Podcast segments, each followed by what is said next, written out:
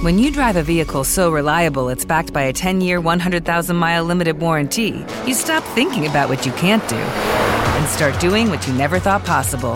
Visit your local Kia dealer today to see what you're capable of in a vehicle that inspires confidence around every corner. Kia, movement that inspires. Call 800 333 4KIA for details. Always drive safely. Limited inventory available. Warranties include 10 year 100,000 mile powertrain and 5 year 60,000 mile basic. Warranties are limited. See retailer for details. This is the best time of the Curious Ear year because this is the time that students send in their projects, their final year projects or their second or third year projects. These are students of radio who have to make small documentaries, short documentaries as part of their projects. And one of the first in this year is a man named Robert McDonald who's done his project in DIT. Is it creative arts or journalism? Um, media arts, formerly media arts, now film and broadcasting. Okay, let's have a listen to your piece. It's called It's called Vinyl Fantasy. Okay, just to let you know, we're standing outside a record shop in Dublin at the back of the central bank that's about to close down. And why will become obvious when you have a listen to this.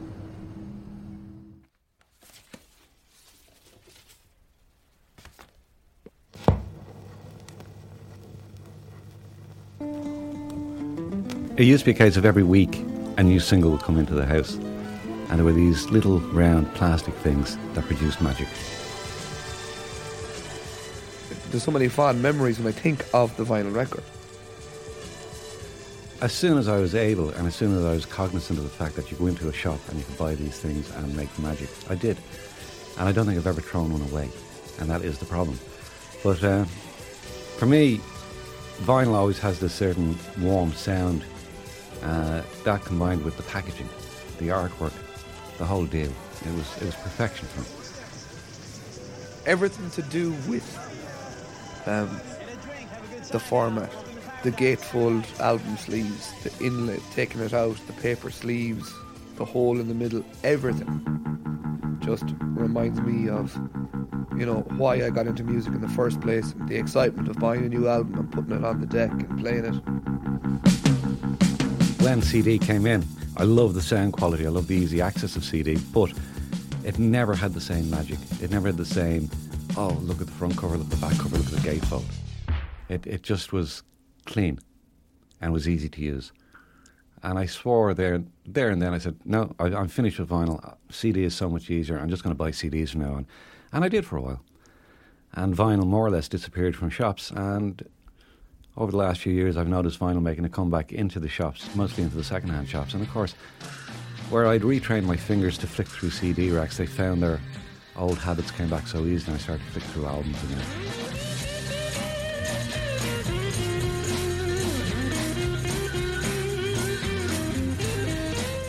My love for vinyl started off from as a kid listening to my mum and dad's record collection. Then eventually getting enough money to start buying my own, um, raiding their seven inches, scratching their seven inches, destroying their seven inches. Um, it was like my old man has everything Buddy Holly has ever done on every single he's ever released, the original versions.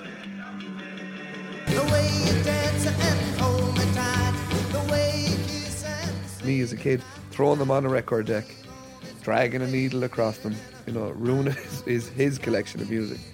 But yeah, that's where I started. And it doesn't look like I'm going to stop anytime soon, so. With the album, a vinyl album, you had to make the decision to, I want to hear this one. And it wasn't just because I want to hear that track, I want to hear this album or this side of this album. And you take it out and you put it on the deck and you start it, and you'd sit there. And you would make time to listen to that album. Maybe not in its entirety, because you only may only play side one or side two.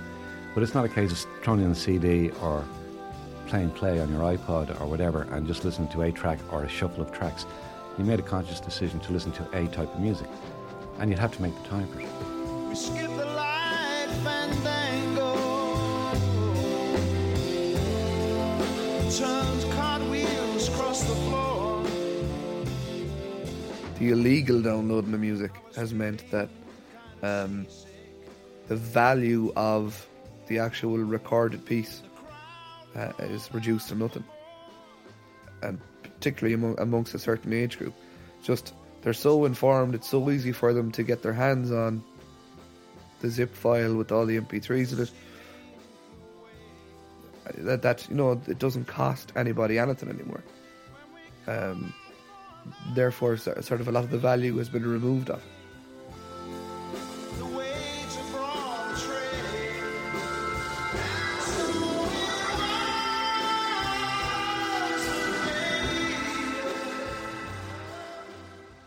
I remember the first time Abbey Road by the Beatles.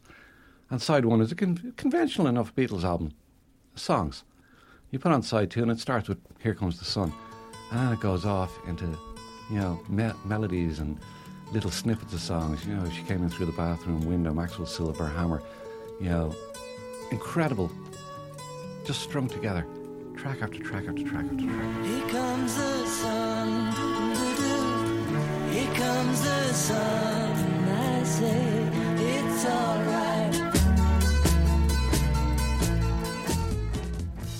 And then it finishes. And it's a whole experience. And for, for years, I just loved that whole thing of putting out an album and listening and getting the whole vibe of it. I think a lot of bands have, have lost the whole skill of structuring an album, where a CD will contain 70 minutes of music. Why fill it? You'll see it um, with most, most major releases now. there are probably three big singles that are designed for unit shifting, and then there's a lot of filler, a lot of filler, and like these a lot of the huge stadium acts. It's like it's huge, overly produced um, radio versions or ra- like radio singles, and then the rest of the album then is just to pad out, getting the the, the fourteen or twelve euro whatever it is off you to, to, to move CDs. One thing I always loved about record shops was, and I suppose it goes back to vinyl as well, was the whole physicality of it. Um, it used to be back in Dublin, there were certain record shops, independent shops you could go to, and it wasn't just a case of having that bag under your arm. Sometimes you did away with the bag so you could hold the album under your arm so you could say, "Look how cool I am! I've just bought this," you know. And it wasn't that it, they were places just to buy music. They were places to share music as well because you, you, you used to build a relationship with the guy behind the counter. And I know because I became that guy behind the counter for a stage. And you used to get people coming in saying, What's this like? What's that like? Guys just pulling vinyl off the racks and saying, I love the cover. What's the album like? And yeah, have a listen, put it on. Uh, this is Rich from Trout Records in the Georgia Street Arcade. Definitely, yeah. Um, I've seen um, like there's, there's been about 100% um, increase in vinyl sales over the past three years.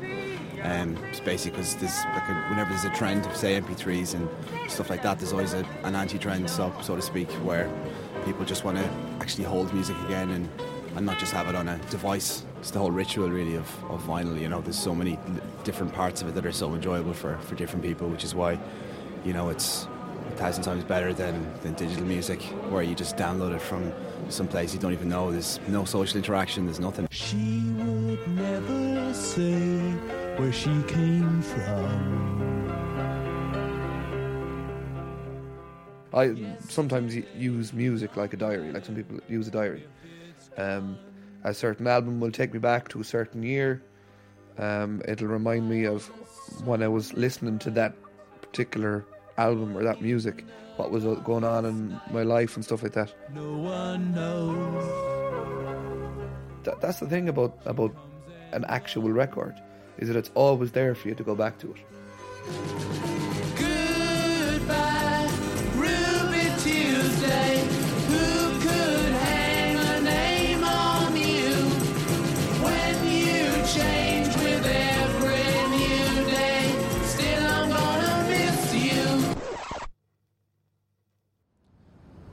That was Vinyl Fantasy, a final year radio project for Robert MacDonald, who's a student in DIT in Dublin. And we're standing outside a place called Comet Records, which is a record shop in Dublin, which is about to close down. It's at the back of the Central Bank.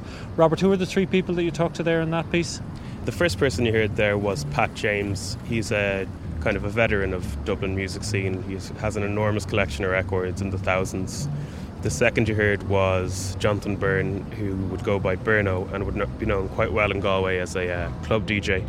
And the last person you heard there just before the end was Richard Beardsworth, who works in Trout Records in the George Street Arcade and does a bit of DJing around Dublin as well. They made the point there about the social side of being in a record shop, of flicking through vinyl and talking to people. What's replaced that now for people? Well, people will always share music, but I know with my friends when I'd want to turn them on to a certain song or they'd want to, you know, recommend a band to me, it would generally be done over social networking like Facebook. You'd just get a YouTube link sent to you. There's good and bad things about that. You're still interacting socially, but not in person. You know, when there was vinyl in the 60s and 70s, people would say to each other, you know, why don't you come over? I got the new Bowie record or whatever. We'll sit down and have a listen to it. If you said that to someone now, they'd look at you like you had three heads.